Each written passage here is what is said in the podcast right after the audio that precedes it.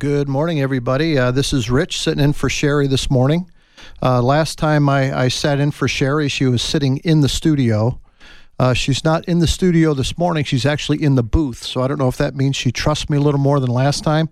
She's shaking her head no. Uh, we'll, we'll see if I'm ever here and she's not even here one of these days. We'll see what happens. Uh, good morning, everybody. I'm sitting in for Sherry this morning. This is Rich Tracy, and uh, I'm, I'm here because we're having back a guest that we had back in July, and that is the real-life Dick Tracy, Captain Dick Tracy, who also happens to be my father. Good morning, Dad. Good morning, Rich. Also in the studio with us this morning I, uh, is my my youngest brother, Bill Tracy. Morning. Good morning. And my uh, youngest son, Ryan Tracy. Good morning. Good morning, Ryan. Um, I don't know if uh, my oldest son is actually uh, doing his National Guard duty this weekend, so he couldn't make it. I let him know that we were uh, going to be on and what time, and if he had a break. I don't know if he'll call in or not, but I asked him. I asked him if he would. So we're happy to have you back, uh, Dad. Um, we, we had a great show back in July, and um, as we drove away from the show that we did in July, we we went back and forth about all the things we could have talked about, you know, and, and we, we missed this and we missed that and we should have said this and we should have told this story or whatever it was. And uh, so we kind of chalked it up to missed opportunity. However, Sherry started getting feedback on that show in July, and the, the feedback that she got was so was so positive that we decided to come back and try to fill in some of those gaps. So that's what we're going to try to do today. Probably saying that we went viral is maybe overstating it a little bit, but uh, but it was certainly uh, it was certainly a, a popular show, and, and everybody loved hearing from you. So I, I look forward to trying to to do that again. So uh, for those that maybe not did not hear the first show, I just want to kind of let you go over a little bit, kind of where you're from, what your what your career was like, you know, just where you worked and what you did. And then let's take a few minutes kind of recapping everybody, and then we'll go into some of the stuff that we want to that we want to talk about. Well, of course, I realized my name was Dick Tracy from a very early age. And uh, I used to cut, as I said before, I used to cut out comic strips and put them in scrapbooks and minute mysteries. And it eventually led or helped lead me into a police career. So I became a police, Chicago policeman in nineteen fifty-six, sergeant, a detective, sergeant, lieutenant, captain, retired as a captain in nineteen ninety-seven, and um, moved out to Arizona, kept active with the police department by serving on the, uh, what we're going to discuss later, the Citizens Corps Council as the chair, and uh, the Police Retirement Board. And now that brings us pretty much up to the present day. Okay, so in the middle of your Chicago police career, what, what did you do? Well, I you was took a, a, you took a leave of absence. Oh, I, right. I, I didn't, didn't know that's where you were driving yeah, towards. Sorry. No, I yeah, I took a leave of absence. I became a chief of police in, in a small town in in Pennsylvania, Pottstown. Was there for five years. Went to the southwestern part of the state for two and a half years.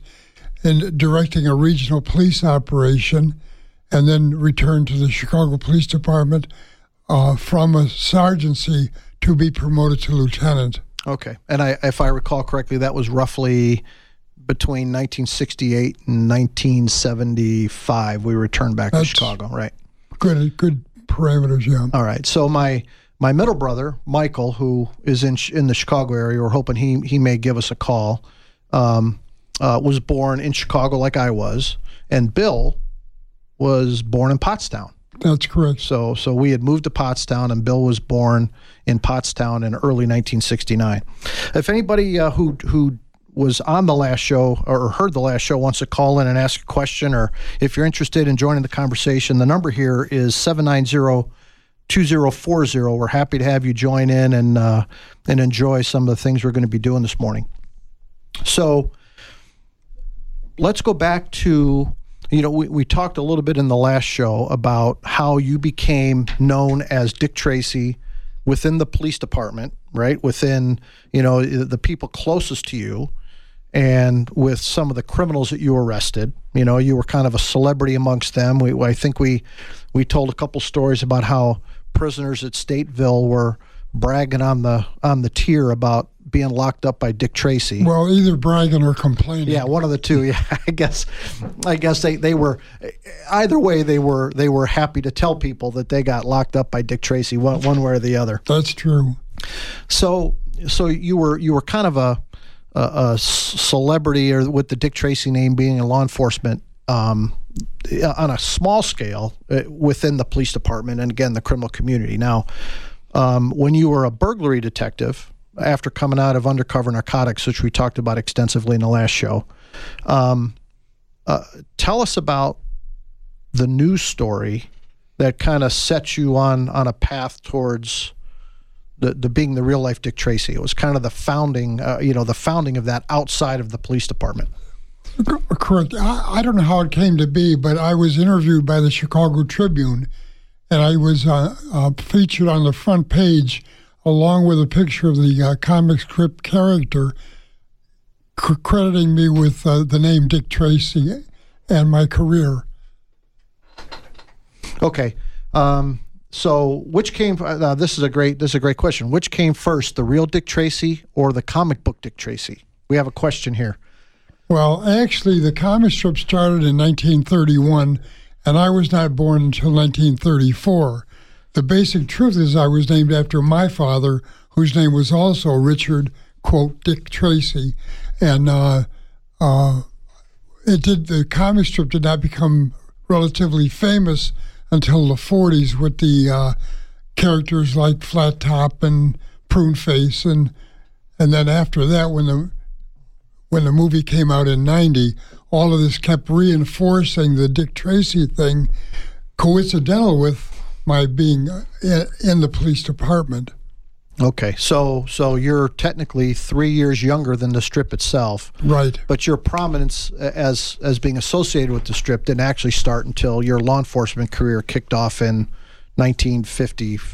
Until the fifties, early sixties. Right, yeah, yeah, right, okay. So now, so the, the story of the Tribune, did we get through that? Did we? Pretty much. Okay.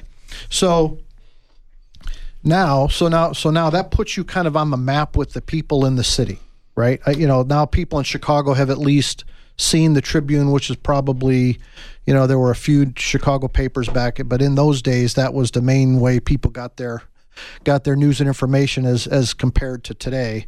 So the Tribune was a major publication, widely widely distributed and circulated in the city. So you, you were on the cover with a wearing a fedora that you had to borrow from a friend of yours because you didn't wear hats, right? Correct.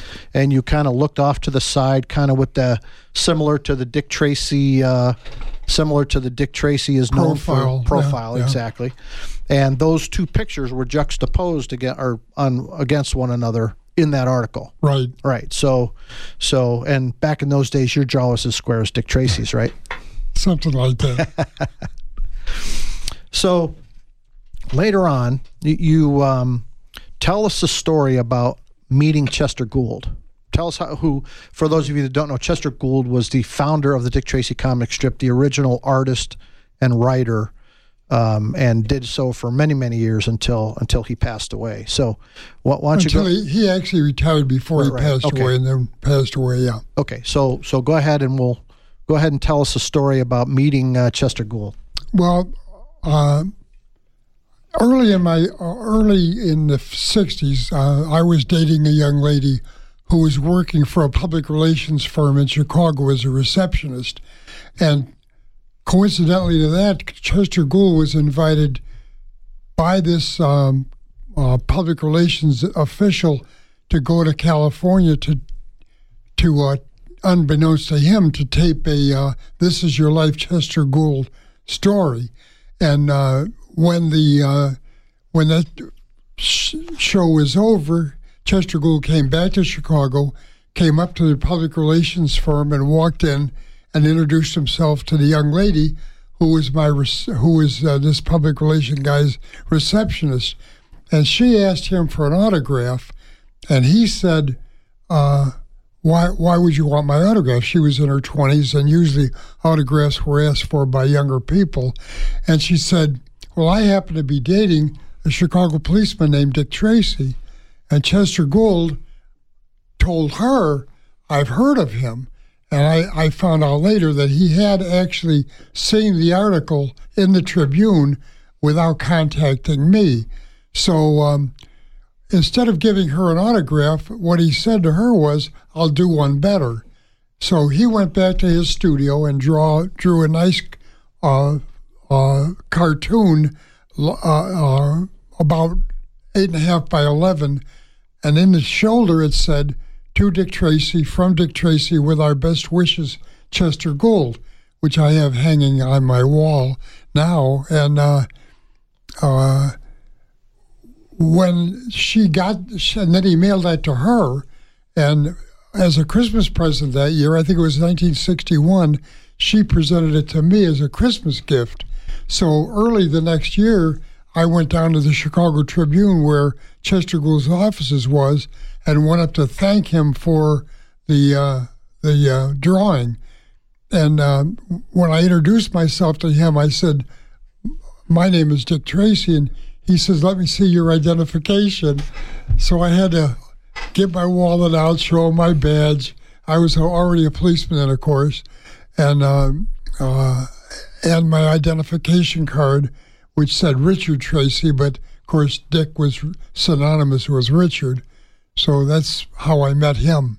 Okay, so you were so he didn't even believe you, and as we talked about on the last show, that was a theme of within the police department of you meeting people and, you know, evidence evidence technicians and police captains that you worked that you wanted to work for, telling them you were Dick Tracy. They wanted they wanted to have you locked up and thrown out for impersonating a police officer, essentially. Right, right, right. So now you said something to me the other day as we were talking about preparing for the show that I I didn't quite know. I so explain to me Dick Tracy's name compared to yours. I mean, you're, you're Richard Tracy, right? And everybody knows that the common one of the common nicknames, other than Rich or Richie or whatever, is Dick. Dick is a common nickname for the first name Richard. But how does that how does that work in the Dick Tracy comic strip? Well, a couple of the characters in the strip through the years had referred to Dick Tracy as Richard, and so Richard and Dick were actually part of this, the strip itself, and. and Of course, my name being Richard Tracy, and I was called Dick my entire life uh, uh, as a youngster. My uh, it just was coincidental. Okay, I, I thought I, I thought the maybe I misunderstood, but my understanding was his name was actually Dick Tracy, and people were calling him Richard as a nickname, as opposed to his name being Richard, but being commonly called Dick as as a nickname. Well, you could, I guess, you could say call, using it as a nickname. Yeah. yeah. Yes. Okay. So so he was so he he was known to most people as Dick, and only to a few people as Rich. Well, the comic Richard. strip was titled originally when it was founded. It was titled Plainclothes Tracy, and a New York editor or publisher changed the name to Dick, which was a euphemism for, for detective. detective, right? And uh, so the strip itself, from the time it was first published, was known as Dick Tracy, through even up till today. Right. Okay. Perfect. So, so that was your that you met Chester Gould, and you had, and that kind of led to uh, an association we're going to get to a little bit later with the Gould family. Uh, that was kind of solidified when the Dick Tracy movie came out. So, right in the nineties. In the yeah, in, the, in nineteen ninety. So. In the intervening years, you, you became the chief of police of Pottstown. You were you were uh, mentioned in an N F L Films uh, uh, story or a documentary on the Pottstown Firebirds, which was a semi-pro football team in the late sixties, right? And it, it I, I did not even know this until we watched it, that they uh, that they showed you, or they, they didn't show you, they showed someone. I think it was a fireman, actually. It wasn't a it wasn't a policeman that they showed in the picture, because the person was standing in uniform. He didn't have a you know a gun belt on or anything. So I, th- I actually think it was a fireman, uh, or maybe someone from the Salvation Army. I honestly don't know who they who they showed, but it wasn't a policeman. And uh, and they they were talking about someone in the uh, on the team, right, that had a drug habit. And they were talking about, it was basically the character of Pottstown. So one thing they said was that, that I mean, this town is so, you know, crazy or whatever, that the, that their police chief is named Dick Tracy. So that, that kind of puts you on the map again with some of the things you did. Now you were starting to become a, I won't I won't say a national figure, but you were now... Well, another thing that happened during this time that I remember is when I became chief of, of Pottstown, I was actually mentioned in Walter Winchell's column in a New York newspaper. So that, that helped solidify this, quote, national recognition. Right, okay. Which, and as I said, I think we agreed in the last show, you kind of accepted reluctantly. I mean, if it would have never happened to you, you would have been okay with that as well, going all the way back to the, the, the early days, right? I did not seek the publicity. Okay. Fair enough, fair enough. So you wound up on What's My Line is Mister X. We talked about that while you were chief of police in Pottstown, right? Um, and and uh, I remember I remember that Soupy Sales walked up and walked around and shook your hand, and you didn't seem to remember that, but right. I remembered that. And unfortunately, that made me a, a celebrity in kindergarten, right? Because I, I, I wasn't seeking the publicity either, especially as a kindergartner, but that became a big thing in the in the town of Pottstown at, at the time. And then when you come back to Chicago, right, you wind up as an imposter on the show To Tell the Truth. So, and that was, that was in the, in the, so why, why don't you tell us kind of who you posed as and then what came out in the end? Because I, well, okay, that was Max Allen Collins, who later in the, in the strip became a writer for the strip when Dick Locher became the artist. And uh, I was invited, they, they they somehow, and I don't know how they find these things out, they became aware of the fact that Dick Tracy was a policeman in, in Chicago and invited me on the program to be one of the imposters of Max Allen Collins. And then Max Allen Collins was there, a third person, and of course at the end when we stood up, will the, will the real Max Collins stand up? Max stood up, and of course, the other two of us were sitting down. And then when we introduced ourselves, my job was to tell the audience and Max Allen Collins that my name wasn't Max Allen Collins. It was, in reality, Dick Tracy. Right. So that that was a hit on the show. And as I recall, you got two of the four votes, if any of the listeners out there remember how the how that game was played. That was true. So, uh, so he got two of the four votes. So I don't know if that means you're good at spinning a tale or or how, you know, what, what that actually means in the bigger scheme of things, but you did get two of the four votes, and I do remember, I don't remember what you said your name was, but I I, I don't think you had to give a name. But you, that's correct. We didn't use a name. Right, but you said that you were a hockey coach at De La Salle High School. Right. Right, because we were, at that time... Oh, when I was first introduced. Yeah, when you yeah, were first right. introduced, but before they went into the show of trying to... Because I didn't want them to know I was a policeman at that point. Correct. And correct. That my name was Dick Tracy. Yeah, right. So so your your cover story was much like when you did Undercover Narcotics, was it? Not that you were a hockey coach when you were doing Undercover Narcotics, but, but you had I to have was a, cover a hockey story. Coach too, though. Yeah, no, assistant, you were yeah. right. Yeah, you were. So, but but for the Southwest Jets when we were kids, not for De La Salle. And, well, right, but yeah. I, but I I just wasn't making that up. I mean, if there was some basis in fact. no, there there was, there was. So. So you did the To Tell the Truth show, and again, that's nationally, and now you're now you're out there. So that's in the early eighties. I want to say I was still in high school, so it had to be before nineteen eighty-two. I want to say it was nineteen eighty-one or nineteen eighty-two. I've spent a lot of time going online in T V archives on the internet trying to find those episodes, right, of especially of To Tell the Truth, because my guess is probably somewhere you have To Tell the Truth on a V H S tape somewhere, because... we should probably let the audience know that you might have more V H S tapes than any other person on the planet. I have a couple. um, so fast forward, your career's, your career's progressing. You, you get promoted. You, you're now a, a, a police captain. And um, in nineteen ninety, the Dick Tracy movie comes out, right? So Warren Beatty, Madonna... Uh, Al Pacino, you know, the whole cast of characters. What we'll talk a little bit about that. So, what did that do to your life? Well, th- that really kind of enhanced the relationship between my name and my career, because once again, the people that knew me and a lot of other people that got to know me because of the movie coming out, um, including, for example, the uh, the people in Woodstock. where Chester Gould was the, the uh, originator of the strip lived in Woodstock, Illinois, and invited me up for the premiere of the movie and my family. And I went up in uniform in the Chicago Police, I think lieutenant at the time. Yeah, lieutenant. And uh, uh, we watched the movie together. They started a program called Dick Tracy Days in Woodstock. And every year for a weekend, I would go up and participate in a parade and certain functions, uh, welcoming people to the, mu- the Dick Tracy Museum, which they opened up there, and things like that.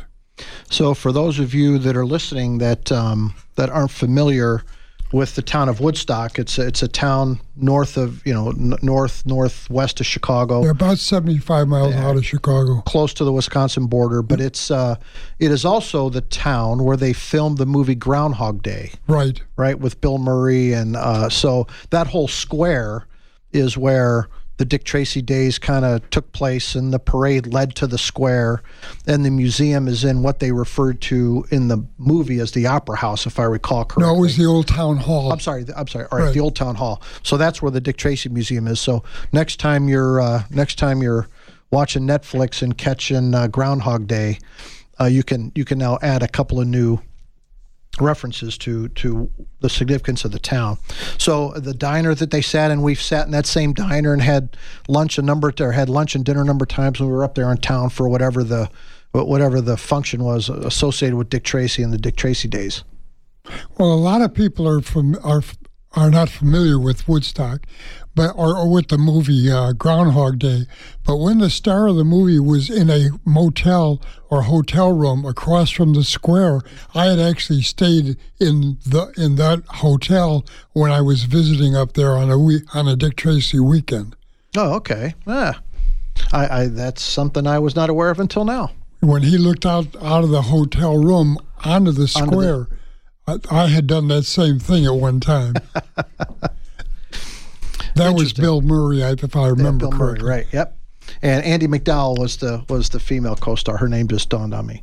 Um, so uh, before the movie came out, so we go to one of the there were a couple of different premieres. Of course, the big Hollywood premiere, right? And um, and I think there was one other premiere, but they they decided to do an, like an official premiere for the movie. You know, you, you mentioned it, but I mean, this was not just a, we didn't go to see the movie up in Woodstock. This was an official premiere of the movie in Woodstock. That's correct. Right? So the whole family went with, the whole family was invited. We went up and, and participated in an official premiere of the movie, right? Correct. And a fancy reception they had afterwards that I think as young kids, we were, well, I was a, I was not a young kid anymore, but we were all a little uncomfortable with being at the country club, being in ties and all that stuff. You know, we, we were, it wasn't necessarily black tie, but it was a, I mean, it was a formal premiere of the movie. Yes. So in the lead up to the, in the lead up to the movie, or after the movie premiered and came out, you, you were getting, I seem to remember you were getting calls relatively frequently from media outlets around the country interviewing you. It, well, as a result of that, uh, reception that you talked about, I got to meet people like Dick Locher, who is now drawing the sc- drawing the script, and uh, a, a couple of makeup artists from uh, California had come for the premiere that were received an Oscar for developing the appearance of some of these characters, like Prune Face and uh, Little Face and. Uh, Al Pacino did not use makeup, but a lot of the other ca- flat top, uh, they got Oscars for uh, right. their work. Yeah, Doug Drexler and John Caglione. Oh, I didn't remember the names, but that yeah, is Doug, that is who yeah. they were. And they actually, uh, in Dick Tracy Days, they won the Oscar in March of nineteen ninety-one, was the Oscars for the year that the Dick Tracy movie came out. And they came to Dick Tracy Days, and uh, Dick Tracy Days were usually in July, as I recall, right around the fourth of July, or they varied, but they were, they, they came to Woodstock for Dick Tracy Days, and that was where, and I, I have a picture of, I, I had since started my career in nineteen, you know, December of nineteen ninety, I graduated from the Marshalls Academy, and reluctantly, I rode with you in the car, in your car, as Dick, Captain Dick Tracy I, I have a picture of me sitting on the, you know, sitting in the back seat, or, you know, on the convertible, sitting up on the back of the car from the back seat, waving at people as we went as we went the parade route. And I was wearing jeans and a shirt. I mean, I was not dressed to be in a parade. I did not. It was not my intention to be in the parade or to carry the mantle of Dick Tracy. I mean, his kid was named Junior, and I was more than willing to be Junior because I am Junior and not have any of that notoriety. But it didn't work out so well for me either. Correct. Well, that was your problem getting into law enforcement also. Right. I, and I have said over the years that it was probably a foregone conclusion, given my name, that, that that's where I would wind up, and it is where I wound up. And I felt the same way in my career also. Right. And plus, you, you set a you did set a pretty good example for that being a being a good career, and it certainly did turn out to be that way. But but again, those makeup artists showed up at the at, we, we went to a reception. Yeah, and actually at that reception was Dick Locher and Max, right, Allen, and Max Collins. Allen Collins, right, which what we're going to talk about them here in a minute. Okay. Um, but they, so they actually had their Oscar. They, they brought their Oscars with them that they won in March. And I just remember holding their Oscar was pretty cool. You know, I'd never, I'd never held an, you know, I don't know how many people other than Oscar winners and people that prepare the show get to hold an Oscar, but it was kind of cool to get to hold their hold their Oscar for best makeup uh, for the for the Dick Tracy movie. Well, I'm looking at the time. It's uh, about thirty-two minutes past the hour. I think now's probably a good time for a break, so uh, we'll be back in a few.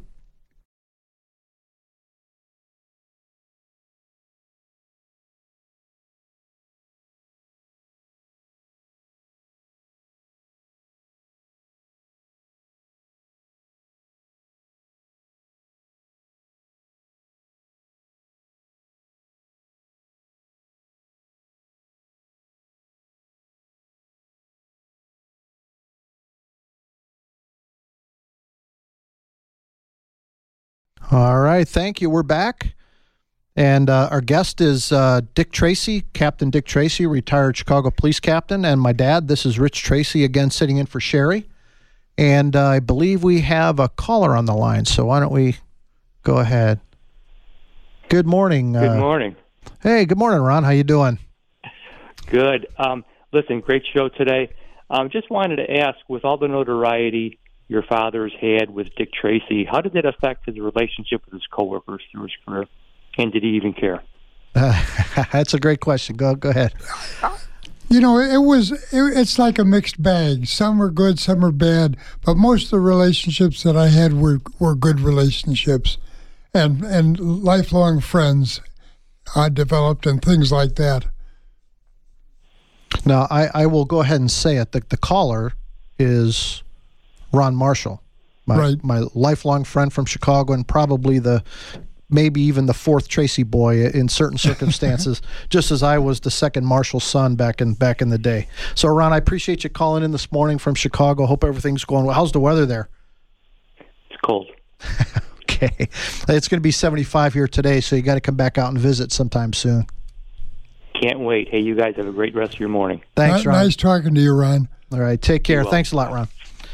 So right before the break, we were talking about the Dick Tracy, you know, the, the Oscars and all that, and and I wanna I wanna talk a little bit about the relationship that you developed with the subsequent artists, and, and we talked about Max Allen Collins, who wrote the script, um, in you know after after Chester Gould retired, or and I think he maybe even for a time for Chester Gould or along with Chester Gould. I don't recall for sure, so I don't want to talk out of school, but. You also struck up a, a, an even closer friendship with Dick Locher than you had with the Gould family.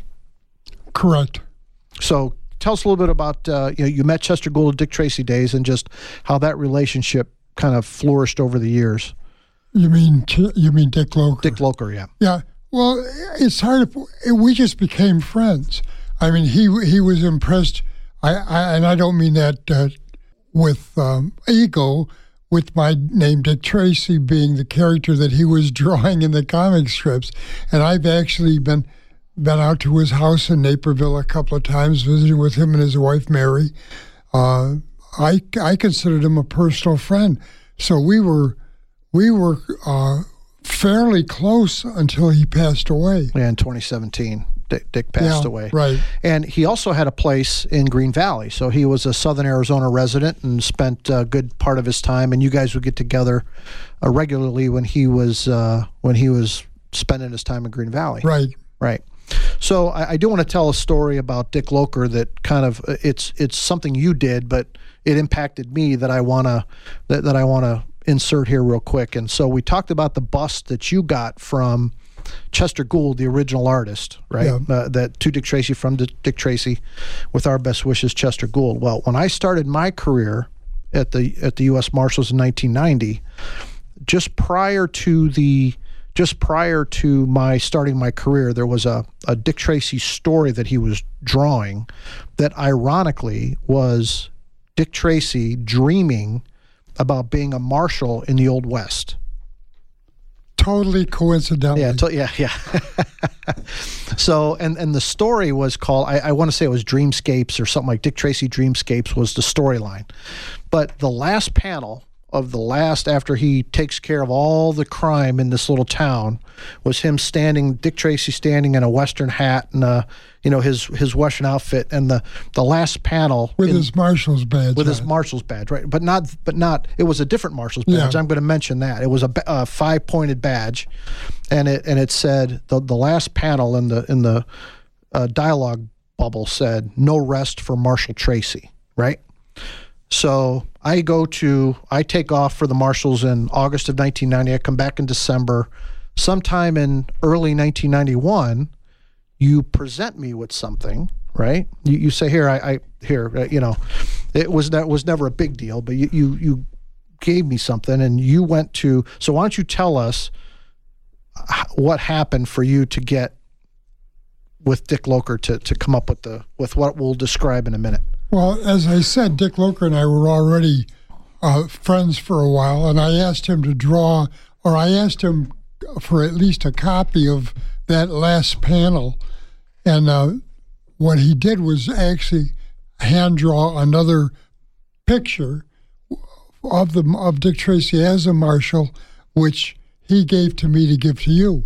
Right, and so it, it actually drew. So what he did was that the original panel had Dick Tracy with a five pointed badge on. He drew the five pointed badge with the circle around it, which is the, the U S Marshal's badge, and then there's also kind of a profile of Dick Tracy that is a, bo- a like a bubble that has this panel in it. So you and I, from two different generations of Dick Tracy artists, have drawings, original drawings presented to us by the the artist at the time that the uh, you know, the artist of the strip at the time that it happened. Right. And and that's been one of my prized possessions and always hung in, in my office and that, that I've had over the years. Or I never hung it in my cubicle when I had a cubicle, but I did put it in my office when when I finally had an office. But that that's something you did and, and, and gave to me, not something that I was able to, you know, able to do on my own because of my not- any notoriety that I never had as Dick Tracy. So as long as we're talking about pictures, all right, and, and things that you have hanging on your wall, um, I want to I want to talk about a picture that you have hanging on the wall in the house of John F. Kennedy. And I, I we didn't talk about this before, so I don't necessarily want you to give it away, but kind of talk about how you wound up on a security detail or manning a post in a hotel with John F. Kennedy in Chicago. And well, then I'll, so go ahead. Uh, um, John, uh, the president came to Chicago for a for a political uh, trip and a um, an awards ceremony of some kind, I don't know, with, with the mayor of Chicago. And I was a police sergeant in the Loop at that time in downtown Chicago. And part of my uh, assignment for that day was to be in the lobby of the hotel that Kennedy was staying in. And unbeknownst to me, when he was leaving the hotel Uh, to go back to Washington, and he declared he was leaving early because of a cold. He was really uh, going back to announce the Cuban Missile Crisis. And as he walked through the lobby, I was behind him or alongside of him, close to alongside of him, and the newsman took a picture of that of us walking out of the lobby, and I have that picture hanging in my house. Right, so um, the, the thing I wanna the thing I wanna say that's so significant about that picture is not only not not many people get get in there in, in a picture with the president when they're part of his, you know, loosely associated with his protection.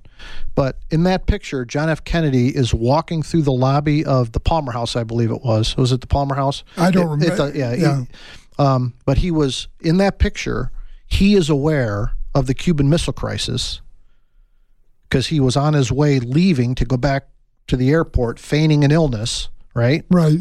And so in that picture, he's aware of the Cuban Missile Crisis, but the rest of the world is not. That's my impression. Yeah. Right, right. So so I think that, that there's something significant about the fact that, you know, you can look at that picture knowing what you know about it and wonder what was going through his mind as he was walking through the lobby of the hotel where you were where you were pictured in the background. I just think that's, and that was, what was the Cuban Missile Crisis, October of nineteen sixty-two, I think it was. Yeah, I think so. So uh, if uh, my, my history teacher would probably be mad at me for getting the year wrong, but I think it was nineteen sixty-two, October nineteenth. I know it was Missiles of October. Yeah, right, or sixty-one. Okay. Yeah, I'm I'm not sure either. I'm sure if anybody wants to call and correct us, uh, we're Exa- more than happy exactly. to accept the correction.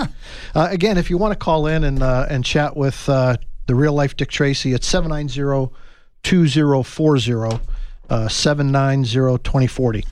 So um, also on your wall, we'll talk about this last one and then we'll move on. It goes back to your chief of police of Pottstown days. And um, I know he kind of evolved as potentially a controversial figure, but at the time he was he was undoubtedly the most powerful law enforcement officer, not only in the United States, but in the world, and probably even more powerful than the Attorney General, and uh, and that was J. Edgar Hoover. So tell us about your how you got to meet and spend some time with J. Edgar Hoover. Well, the uh, Police Chiefs Association in southwestern Pennsylvania, which I was part of, uh, decided to uh, uh, award a, part, uh, a trophy, a plaque, to J. Edgar Hoover, and we contacted the F B I and worked it out. And three of us representing our organization flew down to Washington and presented J. Edgar Hoover with this plaque. And his office took a picture of the three of us presenting him with the plaque. And then he autographed that that picture and sent it to us, to each of us, uh, as, when we got back to Pennsylvania.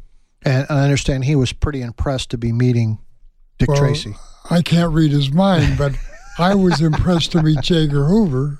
We'll just assume he was, just for the sake of discussion. Now, back, but h- however, I can say that when I was assigned or, or appointed Chief of Police of Pottstown, J. Edgar Hoover had actually sent me a letter congratulating me for that appointment to Dick Tracy as Chief of Police. Okay. So I, I, I think I remember maybe seeing that at one time. I, I, I don't recall. Um, so a couple of other brushes with greatness you've had over the years is um, tell us a little bit about uh, the South Side of Chicago and Ralph Metcalf and Jesse Owens for Olympic running fans out there. Well, that that was a brief a brief uh, encounter, but I was that at that time assigned as a sergeant in a district on the South Side of Chicago, and Ralph Metcalf by then was a I believe ward committeeman and alderman of the of the ward that our police station was in, and there was some function that they were at that I was uh, uh, attracted to in my role as being on duty at the time, and I got to meet both uh, Jesse Owens and who was a good friend of Ralph Metcalf and Ralph Metcalf. Okay, and they were both. Uh, I mean, of course, Jesse Owens is very famous for the the Munich Olympics in nineteen thirty-six, I believe, nineteen thirty-six. Yeah.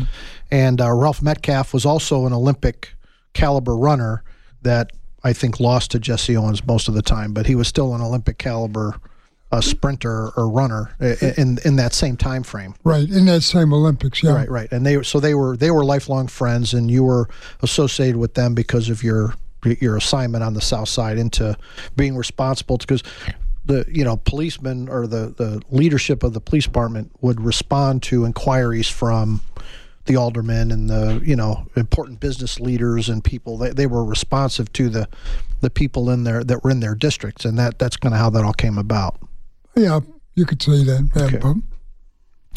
So um, I want to I want to kind of fast forward here to your your retirement days, and maybe bef- maybe before we do that, let's talk about. I know we talked last time. You gave some advice about what young policemen would want to do. You know what what you would offer to young policemen, but during the course of your career, you spent quite a bit of time helping police uh, police officers prepare for the next level. I know you you did a lot of, uh, I know they're probably not as popular now as they used to be, but I remember one of the first things I got when I expressed an interest in law enforcement and the U S Marshals in particular, I got an ARCO test book for the Deputy U S Marshal exam, right? So why don't you talk a little bit about your kind of your zeal and your passion for helping mentoring police officers along the way to get to the next level. And you don't have to mention any names because that's probably not not not too fair, but we'll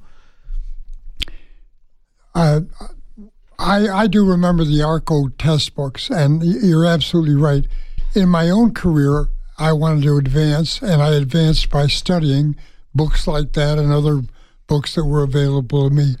And uh, after I got to a, a, another level, like sergeant or lieutenant, I would use my knowledge of test taking, both oral and written examinations, and uh, coach uh, patrolmen on the Chicago Police Department for advancement. And I always consider that more like an avocation where I would help others or mentor, you could call it others, or coach others uh, for success. And I was very proud of the fact that one group that I had, there were twelve patrolmen in that group, and out of that group, eight of them went on to become a sar- sergeants, well, ten of them did, and two of those went on to become lieutenant, and two of them had dropped out of the program that I never heard of, heard from again. But the uh, I was very proud of uh, using my talent that I had, uh, or education or knowledge, to help others uh, advance their careers. And and you had been invited, as I recall, a few times in your career to sit in on interview panels at other police departments, and, and so uh, to help them conduct their assessments and, and oral interviews for their leadership, you know, sergeants and above, right. Correct? Yes. So... So with, with all that knowledge you had of being able to do those things, I mean, that even continued into your retirement and even up to recently that, that I mean, you've always been willing to coach and help people prepare for assessments and oral boards and all those kind of things. Absolutely. Right. So that's that's been a kind of something you carried into your retirement, which we're going to we're going to start about, we're going to talk about here in a minute, but there's something There's a story that, that you told me that it's it's just funny how things come full circle, and I, I want I want you to tell the story about the the the man that's or he's he's now uh, an, an adult. He's probably in his seventies now, but because you're you're in your mid to late eighties, so I think I recall at the time he was ten years younger than you. But tell us about the guy that goes to the coffee shop that you frequent that. Just tell the story. I won't even try to set it up. Just just tell the story about the bowling alley. Oh, well, here in Arizona, I uh, frequent a, co- a certain coffee shop, which I won't mention for uh, privacy reasons for people that go there. Is uh, uh, I was in there one day and I met a gentleman who, through conversations about being from Chicago, informed me that. Uh, Uh, he was a, a young kid on the s- near south side of Chicago. At the same time, I was a policeman patrolling, a patrolman patrolling that and walking the beat in front of a bowling alley that uh, he frequented. And uh, uh, the, the, the joke was, I'm ten years older than him, so I was about twenty-four. He was about fourteen, and I accused him of egging my squad car and uh, on on uh, Halloween, and and I can't understand it, but he never denied it. So I I think he must have. I don't know if it was my car that he got, but he got a car and I got him. Yeah. so so here you are, you know, twenty-four. Yeah, we're talking sixty-three, years later, yeah, sixty yeah. some years later, out here in a coffee shop in Tucson, Arizona, you, you meet a someone who at the time was a juvenile that you had accused of egging your police car. I ch- accused him now when I met him oh, in Pottstown. Oh, you didn't. Okay, you didn't accuse no, him at I the time. No, I didn't know who he was. I didn't know who egged the squad car back in uh, the I, Chicago okay. days. See, I, I misunderstood the story. Yeah. So you, so you knew that. I mean, you recognized his name and knew that you knew him from back on the block or back at the bowling alley in those days. Well, we had agreed that he was there and I was there. Right, right. Yeah, and and he never denied that he he. Egged, no, he never denied egged it. Either your car or a car. Yeah. So no, he, he never admitted anything. That's just funny how full circle comes. Uh, you know, six sixty some odd years later. Well. And it's a he, cho- he chose to remain silent. Yeah, he exercised his uh, his right to remain silent. Yeah. Consult an attorney. Um. So uh, in in the few minutes we have left, the, the, this hour has flown by. Also, I, I want to one of the things that you've made kind of a kind of a important part of your life in retirement after nine eleven. Uh, the the president President Bush at the time instituted uh, the Citizens Corps Council, which is a which is a, a group of civilians that are do disaster preparedness, and it, it started in January or so of two thousand two, shortly after nine eleven, to, to harness some of the energy of the citizens wanting to do something to be prepared and to help prepare. And you've been basically associated with that virtually since its inception. So, well, I'm going to just kind of open it up to you in, in some of the time we have left and let you tell everybody about Citizens Corps Council, what they do, and, and what your involvement is in it. And right. Uh, Citizens Corps Council is a, a, a, a meeting of heads of, uh, organiz- of groups that are volunteers, like volunteer police uh, or volunteer fire, or what we call CERT, which is the Citizens Emergency Response Team, which are people that are trained for uh, hazardous spills, uh, building explosions or fires, traffic control, things like that. Um, also, Neighborhood Watch is part of Citizens Corps Council, which are citizens that uh, are involved actively in seeing something and saying something, which is the slogan for like Neighborhood Watch programs. We have a medical reserve corps, which communicates with the hospital in the event of something like uh, mass inoculations or something like that, and a communications corps, which serves with ham radio operators and other radio operators to, with the Storm Ready program, so that we are up to date on what's going on in the community. And each of these groups interact with one another and provide service to the community through, a, as a committee now, of the police department. Okay, and, and I was going to say, so it's kind of, it's, and, and what is your role in Citizens Corps Council now? Well, I'm the chair of that organization. Right, so so I you're, chair those meetings. Right, so so you chair the meetings and kind of oversee, along with, and, and it's kind of housed, for lack of a better term, in the police department. Right, I I, I don't exercise an operational control over these people, but help uh, coalesce them into a group that provides the service. Right. Okay. And I will say that I do recall um, they don't call it the Police Explorers anymore. It's now the Cadets. The Oro Valley's transitioned their program. But back in the day when uh, my oldest son, who is the one that couldn't be here today, was an Oro Valley Police Explorer, the, they participated in an exercise at at a church, uh, you know, a mass casualty type event that was a, you know, a drill. Um, and he served, or, or he he participated in that, and it was sponsored and put on by Citizens Corps Council. That's correct. And I think he I think he saw you there that day because you were on the on site that day, if I right, recall, right? Right. So and you were so you were not only was he being evaluated, excuse me, not only was he being evaluated by, you know, by the uh, ex- explorers, but he had the extra burden of actually being uh, critiqued by his grandfather at the same time. That's probably true. Right. So, uh, um, we we don't have a we don't have a lot of time left. So I want to first of all I want to just make sure that uh, my brother doesn't have anything else to say or any questions to ask, or do you? The only thing I would add is there's actually a third Dick Locher drawing what uh, Dad didn't even know about Dick Locher before he introduced me to him was Dick Locher was an Air Force test pilot back in the day. One of the many books he wrote was a flying book that he sent me an autographed copy of with a picture, with a drawing that he did of an F fifteen on it, and he drew a little arrow. Supposedly that was me in the cockpit, but the book was called Flying Can Be Fun. Not one of his more, you know, famous books, but so that's one of my prized possessions too, is Dick Locher. And the reason he sent that to me is because I was an Air Force test pilot at the time. Oh, I was I was not aware of that. Did Dad have anything to do with getting you that too? Well, Dad introduced me to Dick Locher. Okay. And Dick Locher was a very humble and unassuming man, and didn't we didn't know he was a test pilot until then. Well, okay. Well, that's that's I and I had not heard that story until just now. So I'm going to put my youngest son Ryan on the spot and see if he has anything he wants to add. Ryan, what do you think? Well, I don't have a question per se, but um, one thing I did find very interesting was I've always seen the John F. Kennedy picture on the wall, and I never knew the history behind it. I'm like, oh, wow, he has a picture with John F. Kennedy in Chicago.